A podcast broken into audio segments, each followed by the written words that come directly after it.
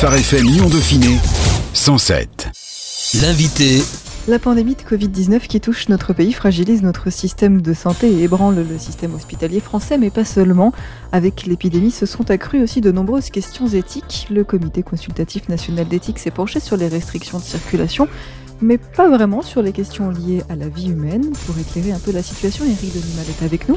Eric, vous êtes le vice-président du comité protestant évangélique pour la dignité humaine. Bonjour. Bonjour. Une question un peu généraliste. D'abord, vous vous attendiez à ce que cette pandémie de Covid-19 mette tant de sujets éthiques sur la table? Je crois que personne ne s'attendait à quoi que ce soit. Ce qui est intéressant avec une crise comme celle-là, c'est qu'elle nous oblige à réfléchir et à mesurer des choses que l'on n'imaginait pas nécessairement voir notamment un certain nombre de manques et puis des absences ou des trous qu'on n'avait pas soupçonné du tout. Ce qui est intéressant finalement dans une période de crise, c'est de pouvoir discerner tout cela et puis quand la crise sera terminée, de voir comment, non pas on aurait pu l'éviter, mais comment on peut éviter les prochains trous. Vous parlez justement de trous, de manques auquel vous faites allusion là aujourd'hui? Oh, bah, Il y a toutes sortes. Hein. Au niveau économique, par exemple, on se rend compte que à force de délocaliser, on n'est plus maître de quoi que ce soit chez nous. Les manques, euh, bah, c'est des manques très évidents. Comment se fait-il qu'il y avait beaucoup plus de lits pour recevoir des malades lourds dans tel pays plutôt que chez nous alors que nous sommes tout de même euh, un grand pays qui est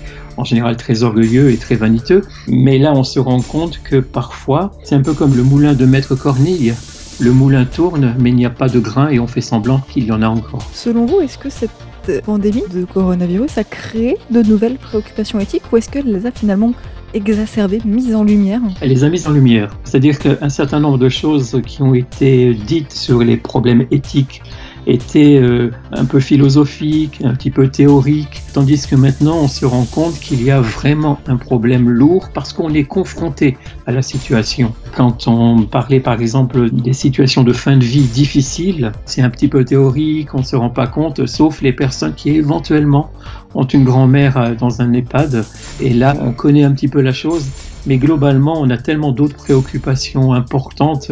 Il faut gagner des millions, donc on passe à autre chose. La question de la fin de vie, c'est celle qui a été le plus mise en lumière, on va dire, par euh, cette pandémie, malheureusement. Il était important de refaire le point sur la situation aujourd'hui. La situation de la fin de vie est problématique encore aujourd'hui en France? Il y a plusieurs euh, niveaux. Un premier niveau à dire, c'est que nous sommes en Occident dans une situation particulière par rapport à l'Afrique ou par rapport à l'Asie c'est que nous avons parqué nos personnes âgées. C'est-à-dire que nous les avons mis dans des EHPAD, dans des maisons de retraite, etc. Ce qui n'est pas du tout acceptable par d'autres sociétés, comme en Afrique. On vit avec euh, tout le monde et on vit avec ses ancêtres même. Là, on a parqué tout le monde. Et donc, on a mis une partie de la population ailleurs. Et cet ailleurs nous est devenu presque inconnu, en tout cas éloigné on a un peu oublié toute cette population-là. Il ne faut pas oublier que, par exemple, en 2003, euh, lorsqu'il y a eu la canicule importante, il y a eu exactement 20 000 morts. On a dit 15 000. Les chiffres qui ont paru plus tard, on parlait de 20 000. On est à plus de 20 000 aujourd'hui. C'est là quasiment le même type de population, c'est-à-dire des populations âgées celle qu'on avait mis de côté, celle qu'on avait confiée à d'autres et dont on n'avait pas trop pris conscience. Et ça, c'est un problème grave. Que faisons-nous de nos personnes âgées? Une société ne peut pas se dire évoluer si elle oublie ses parents et ses grands-parents. C'est une façon de tuer le passé, mais c'est une façon aussi d'empêcher l'avenir. Et ça, ça me semble très grave. la situation dans les EHPAD été très très compliquée. Alors depuis quelques jours, là maintenant, on peut de nouveau aller voir ces anciens dans les EHPAD entre confinement strict et possibilité de voir ses proches, c'est un équilibre qui est aussi compliqué à trouver. Le but, c'était quand même de protéger les anciens. Comment est-ce qu'on arrive à trouver un équilibre euh, un peu plus équilibré, justement? La difficulté, c'est la préservation de la vie. Dans cette urgence-là, dans cette pandémie-là, il était important de sauver le plus de vies possible. Et c'est une attitude qui est louable, donc on est content de cela. Mais on est une société quand même assez paradoxale parce que la même société ne fait pas trop attention au début de vie, aux conceptions de vie, avec l'avortement par exemple, qui est légalisé et qui est aussi une hécatombe pas possible. Et puis les fins de vie avec les euthanasies qui sont plus ou moins passives, etc. Donc quelque part, la protection de la vie, ça dépend de quelle vie et ça dépend peut-être de la situation. Euh, là, on a eu peur pour tout le monde et il y a eu un sursaut. Ça, c'est une première chose. Ensuite, concernant le confinement, il est évident qu'il fallait faire attention euh, pour arrêter l'épidémie, pour arrêter la propagation du virus, mais en même temps, on s'est rendu compte que on tuait la dimension sociale, qui était déjà pas terriblement grande, parce qu'on est quand même une civilisation égoïste, où chacun est un peu pour soi et, et fait pas trop attention aux voisins, surtout s'il fait du tapage nocturne. Mais ce qui est assez intéressant, c'est de voir que on a aussi privé toute une population de rendre hommage à ces personnes âgées qui étaient décédées, en interdisant les funérailles, en interdisant euh, la visite des personnes mourantes en le temps précédent. Et là, on tue aussi quelque chose de très très important, c'est-à-dire que on ne peut pas dire au revoir aux personnes que l'on aime, de sa famille, et on ne peut pas entrer dans le rite du deuil avec des funérailles correctes, même si elles sont rituelles, symboliques, etc c'est assez effrayant. Alors je ne veux pas parler de la France, mais par exemple on a vu des fausses communes aux États-Unis. Les fausses communes, ça fait référence à des choses tellement graves et tellement lourdes dans notre histoire qu'il y a de quoi euh, être euh, inquiété. Et donc il y a une privation de l'autre, une privation de le revoir, la privation des funérailles. Tout cela va être lourd à porter et après le confinement, il n'est pas sûr que les choses soient guéries pour autant. Ce que vous nous dites, c'est un peu qu'on a voulu privilégier la vie, ou en tout cas le maintien de la vie, plus que la dignité humaine C'est évident. Cette dignité humaine, euh, elle est difficile à cerner aujourd'hui, hein, parce que on a vu des cas extrêmes c'est-à-dire qu'à un moment donné, dans certains hôpitaux, dans certaines régions de France, les médecins et les infirmières ont été paniqués parce qu'il fallait presque choisir. On n'a jamais osé dire qu'il avait fallu choisir, mais on sait très bien que quelque part, ça s'est sans doute produit. Il y a des endroits où les infirmières ont dit on ne pouvait pas prendre en charge les personnes qui avaient plus de 70 ans parce qu'on était écrasé par l'afflux. C'est une situation absolument terrible. Ce n'est pas un refus de soins, c'est une impossibilité de soigner. C'est pas la même chose. On est dans une situation de guerre, disait le président de la République. On est en face d'une situation où on voudrait soigner, mais on n'en a pas les moyens. Et les moyens qui manquent sont des moyens économiques et des moyens en personnel. Ce ne sont pas des questions éthiques, ce sont des questions politiques et économiques. Et c'est ça qui est grave. C'est là où on voit qu'il y a un problème grave au niveau des gouvernances et des hommes politiques et des choix qui ont été faits depuis plusieurs mandats. Hein. Je veux dire, c'est pas simplement notre président qui est responsable. Il est évident que là, il y a quelque chose de grave parce que des personnes qui étaient là pour soigner, pour sauver, étaient dans l'incapacité de le faire. Et ça, c'est traumatisant pour euh, le personnel hospitalier. On peut applaudir à 20 heures ce personnel et le saluer. Et je sais qu'il est très reconnaissant de cela. J'ai une voisine qui est médecin. Le soir à 20h, elle se met sur son balcon et elle écoute les applaudissements. On lui a dit mais pourquoi vous n'applaudissez pas? Elle nous a dit mais c'est parce que vous applaudissez pour moi. C'est pour moi que vous applaudissez. Et je m'installe sur ce balcon comme au spectacle. Je suis tellement contente. Mais cette même personne, demain, elle va retourner au charbon, si j'ose dire, avec des décisions à prendre et des incapacités parfois qui sont lourdes. Donc euh, il faut prendre conscience du traumatisme que cela représente. Si parfois il n'a pas pu être possible de soigner des personnes, ce n'était pas un choix de la part du personnel soignant. Il faut se souvenir que ce personnel soignant, ça fait des mois et des mois qu'il crie, qu'il hurle, qu'il dit son désespoir. L'hôpital est malade depuis fort longtemps et heureusement que le président et le gouvernement ont enfin pris conscience de cela, mais on espère que ce ne sont pas des personnes amnésiques. Vous parlez effectivement de, ce triage, hein, malheureusement, dans les hôpitaux au moment du pic. Les soignants plus ou moins reconnu un demi-mot, devoir faire des choix parmi ces cas graves. Alors après, cette question du triage avait connu en médecine, malheureusement. C'est cet aspect massif du triage qui a vraiment interpellé, parce qu'au final, peut-être que nous, euh, simples patients, on ne se rendait pas compte de cette problématique qui existait, qui a toujours existé et qui existera toujours dans les services de médecine. On sait très bien que dans certains cas, il y a une espèce d'euthanasie passive. On donne un peu plus de morphine pour que la personne s'endorme tranquillement parce que les souffrances sont trop importantes, parce qu'il n'y a pas d'autre solution, etc. On le sait, ça, même si officiellement, euh, aucun médecin n'acceptera de le dire ou de le publier et naturellement aucun politique. Quelque part, on le sait et on prend ça comme une dimension un peu humanitaire. On se console comme on peut. C'est un cas de temps en temps. On sait que c'est arrivé pour un tel ou pour un tel. Et c'est vrai, vous avez raison de dire cette fois-ci, c'est tellement massif. C'est tellement gros qu'on ne peut pas éviter, on ne peut pas porter le regard ailleurs. Si on porte le regard ailleurs, on retombe sur un autre hôpital ou on retombe sur une autre EHPAD. On rebondit de situation en situation et de cas en cas, mais c'est toujours le même cas. Alors c'est sûr que ça fait peur. Là où, quelque part, on est obligé d'accepter cette situation, d'une cruauté épouvantable, là où ce n'est pas acceptable, c'est quand, et là on sort de la situation globale d'aujourd'hui, là où ce n'est pas acceptable, c'est quand par exemple certains médecins refusent de soigner parce que la personne n'a pas une couverture sociale suffisante. Là, c'est un cas grave parce que le serment d'Hippocrate est complètement oublié. C'est des questions financières qui comptent. Quand certains médecins abusent de tarifs supplémentaires que certaines personnes ne peuvent pas payer. On fait une sélection, on fait une médecine sélective. On n'est pas encore à celle des États-Unis, mais quelque part, il y a quelque chose d'insupportable dans une société comme la nôtre qui se dit tellement attachée à ceux qui sont à côté, quoi, à la fraternité. Là, il y a quelque chose qui n'est pas justifiable.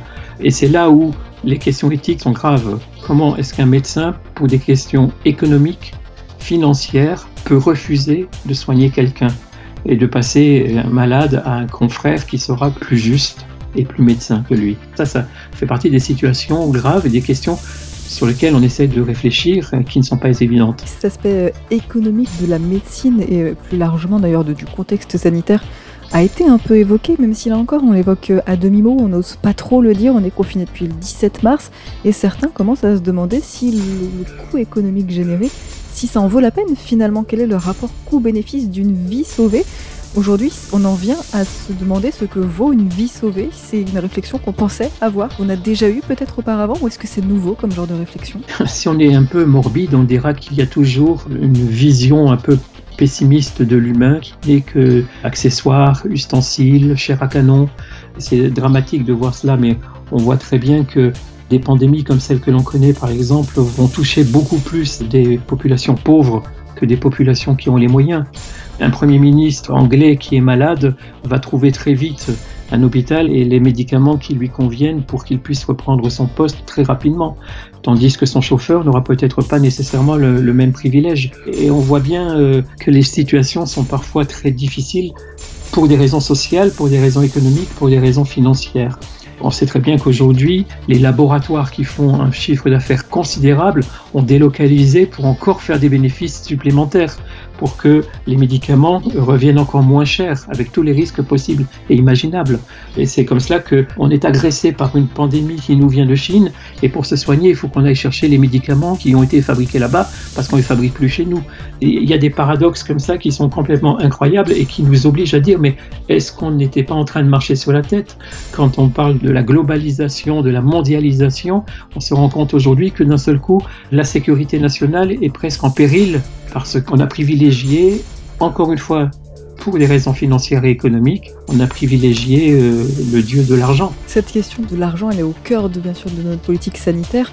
On l'a vu d'ailleurs aussi avec cette médecine privée, les, cliniques, les hôpitaux privés ont été finalement assez longs à rentrer dans la boucle aussi. Euh, au départ, il y avait presque que les hôpitaux publics qui prenaient en charge à grande échelle, j'entends, les malades du Covid. Oui, mais là, il y a aussi quelque chose de très particulier, c'est tout ce qui est euh, hôpitaux publics, cette branche-là, qui a le sentiment d'être omniprésent, omnipotent, omniscient, et qui regarde avec beaucoup de mépris tout ce qui est privé, qui euh, n'a même pas le réflexe au moment où ils sont un petit peu débordés de faire appel à celui qui est juste à côté et qui pourrait aider.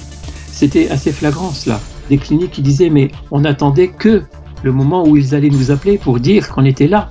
Mais on ne pouvait pas avant le faire parce qu'il y a un système euh, à la fois administratif et à la fois, une, encore une fois, une vanité épouvantable de la part des pouvoirs publics qui regardent tout ce qui ne leur appartient pas comme étant du menu cretin. Quoi. C'est assez hallucinant de voir que finalement, c'est le privé qui est venu au secours du public sont des initiatives personnelles qui sont venues au secours d'un État qui n'était pas à la hauteur, des initiatives impressionnantes de la part de couturières ou de simples pharmaciens ou de simples personnes de petits laboratoires cosmétiques qui d'un seul coup ont dit mais on peut faire quelque chose, demandez-nous, dites-nous ce qu'il faut faire, on est prêt à le faire.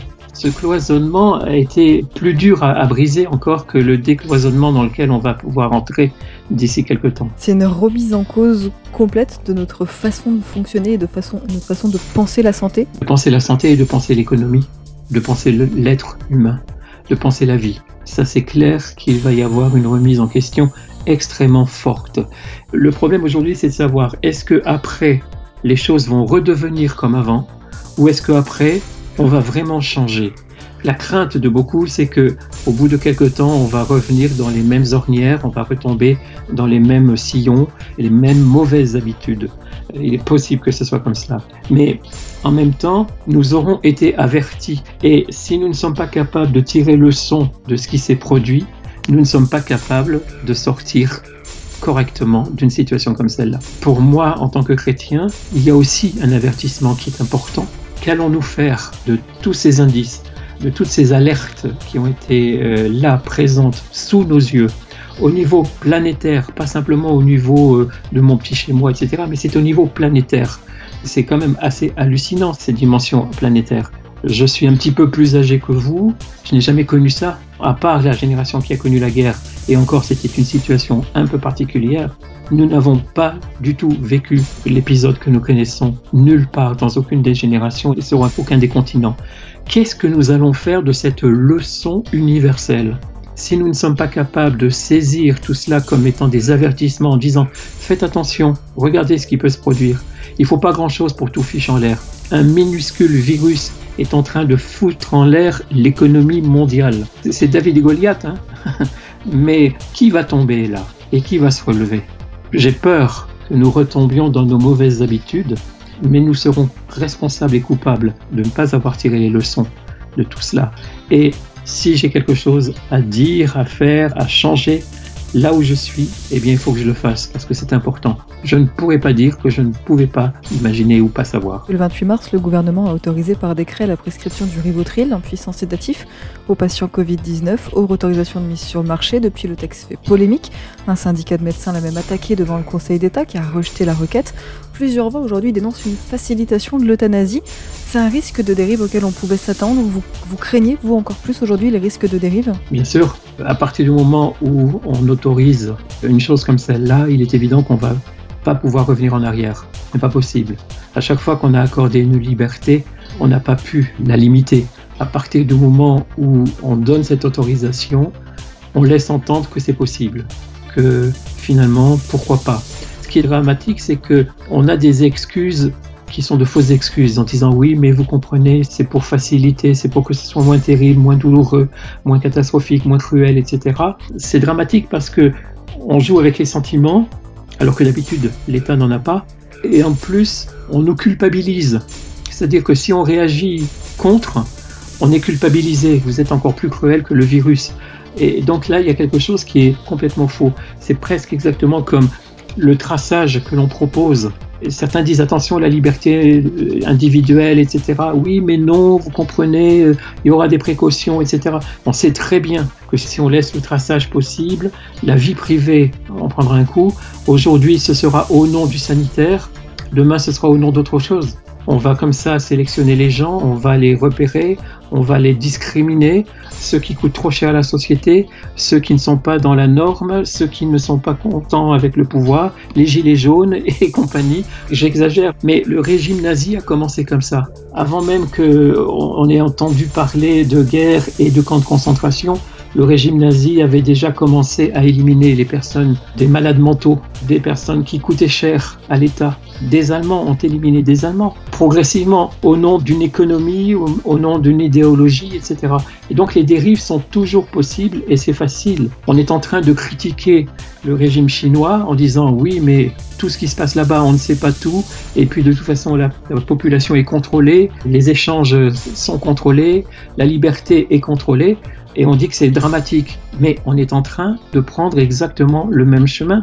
Et si nous ne faisons pas attention, nous finirons non pas dans une démocratie, mais dans quelque chose qui n'est pas non plus un régime totalitaire, mais qui ressemblera quand même un peu. Le délai de l'IVG médicamenteuse a été repoussé de 7 à 9 semaines sans accompagnement hospitalier pour garantir le droit à l'avortement. Le comité protestant évangélique pour la dignité humaine redoutait cette mesure. Qu'est-ce qu'elle implique? Quels sont les risques justement pour l'avenir? On se donne de plus en plus l'autorisation de tuer et on se donne euh, plus de temps pour le faire si jamais il y avait euh, des doutes ou, quoi que ce soit. Et je crois que c'est ça qui est grave. Quand nous essayons d'attirer l'attention, nous, ne prétendons pas pouvoir changer quoi que ce soit.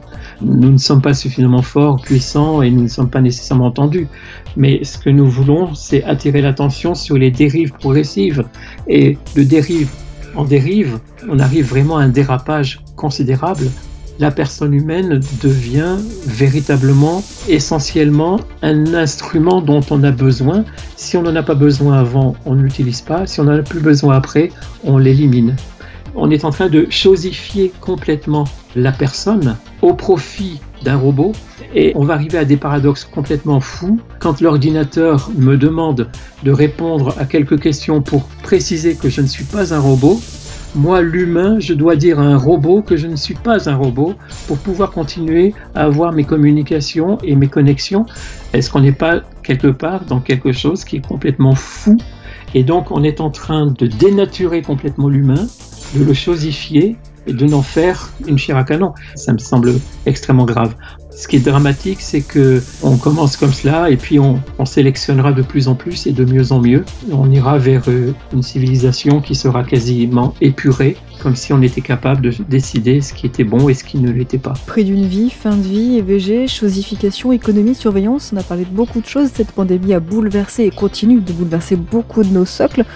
Aujourd'hui, comment est-ce que vous appréhendez l'après-crise en termes éthiques, alors même d'ailleurs que l'examen en deuxième lecture par l'Assemblée nationale du projet de loi bioéthique a été repoussé? Comment est-ce que vous appréhendez la suite, l'après-crise, l'après-confinement? Hmm, C'est difficile comme réponse. Je ne veux pas être nécessairement pessimiste, je ne veux pas être non plus cynique, mais je ne peux pas être optimiste. Tout au long de son histoire, on a pensé que l'homme évoluait, qu'on allait de situation meilleure en situation meilleure, et puis on se rend compte au détour d'un événement, d'une catastrophe, d'une pandémie, de quoi que ce soit, euh, ou d'une guerre, à plus forte raison, on se rend compte que l'homme n'a pas beaucoup évolué, qu'il est toujours un animal pour l'homme, qu'il est toujours d'une grande cruauté. C'est le seul être qui est capable de tuer sa propre espèce dans le monde, et ça c'est quand même quelque chose qui est assez effrayant.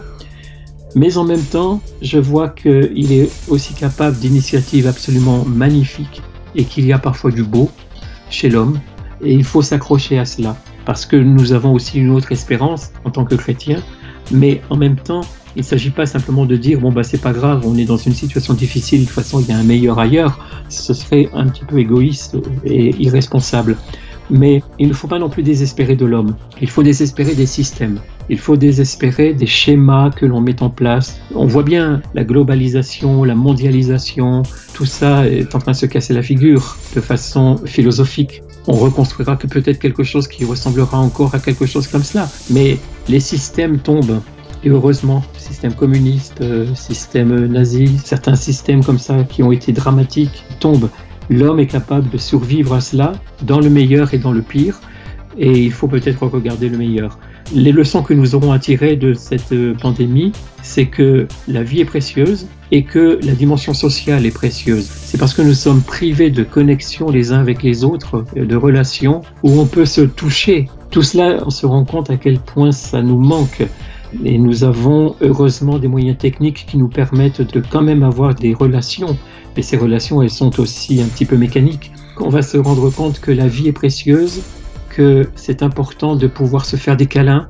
C'est la chose la plus importante qui soit. Cette relation retrouvée entre l'homme et son conjoint, entre les enfants, les parents, entre les voisins, entre les collègues. Prendre conscience que nous sommes des êtres humains qui vivons à côté d'autres êtres humains et que nous avons besoin les uns des autres. Et si la crise actuelle pouvait nous aider à mieux voir cela, ce serait bien. J'ai fait une petite observation et je me suis posé la question et j'ai posé la question à plusieurs de mes amis. J'ai la chance d'avoir un jardin, donc de pouvoir y sortir. Et j'ai trouvé que ce printemps, il était beaucoup plus beau que tous les autres. Il y avait plus de fleurs, plus d'abeilles, plus d'oiseaux, plus de chants d'oiseaux.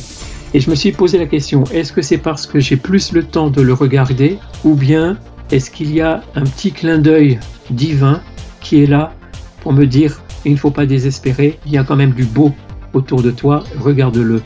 Et je pense que ce printemps sera à la fois très moche et très beau. Il faudra retenir le meilleur. Merci beaucoup, Eric Denimal. On va finir sur cette note encourageante.